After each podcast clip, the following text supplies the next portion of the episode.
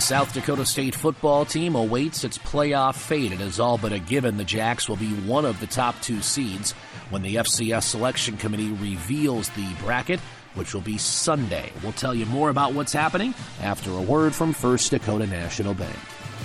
Agriculture has always formed the backbone of our economy, and its success has always required a very precise understanding of the land. But until SDSU launched its first in the nation Bachelor of Science degree in precision agriculture, young ag professionals were on their own when it came to keeping up with cutting edge ag technology. First Dakota succeeds when our ag producing clients succeed, and we applaud all who continue to innovate in their fields, especially when their fields grow our food. This is Nate Franzen, President of Ag Banking at First Dakota. Every thriving operation and game changing innovation was started somewhere by someone who had a dream and the passion to make it happen first. So, what will be your South Dakota first? Give a First Dakota Ag Banker a call today. Member FDIC. The South Dakota State football team has won 10 consecutive games, and the Jackrabbits will await their playoff fate, which will be officially announced at 11:30 a.m. Central on Sunday. ESPNU is the place to watch the event or watch ESPN, the ESPN app, etc. But the bracket will be revealed this Sunday at 11:30 a.m. Central. Now the Jackrabbit football team has dealt with a ton of adversity and they really wish they would have had a bye during the year.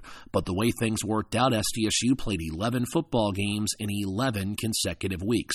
Now, not only do they have tomorrow off when most teams are playing their final game of the regular season, but by virtue of getting an opening round bye, which the top 8 seeds in the playoffs do, they'll have two straight Saturdays off, which means they'll go 21 days between games.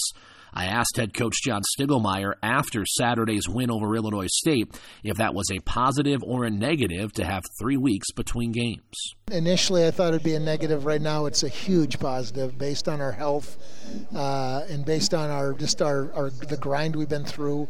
You know, you look forward to that bye week or that improvement week, and and our guys look forward to it, even though it's at the end of the season. So.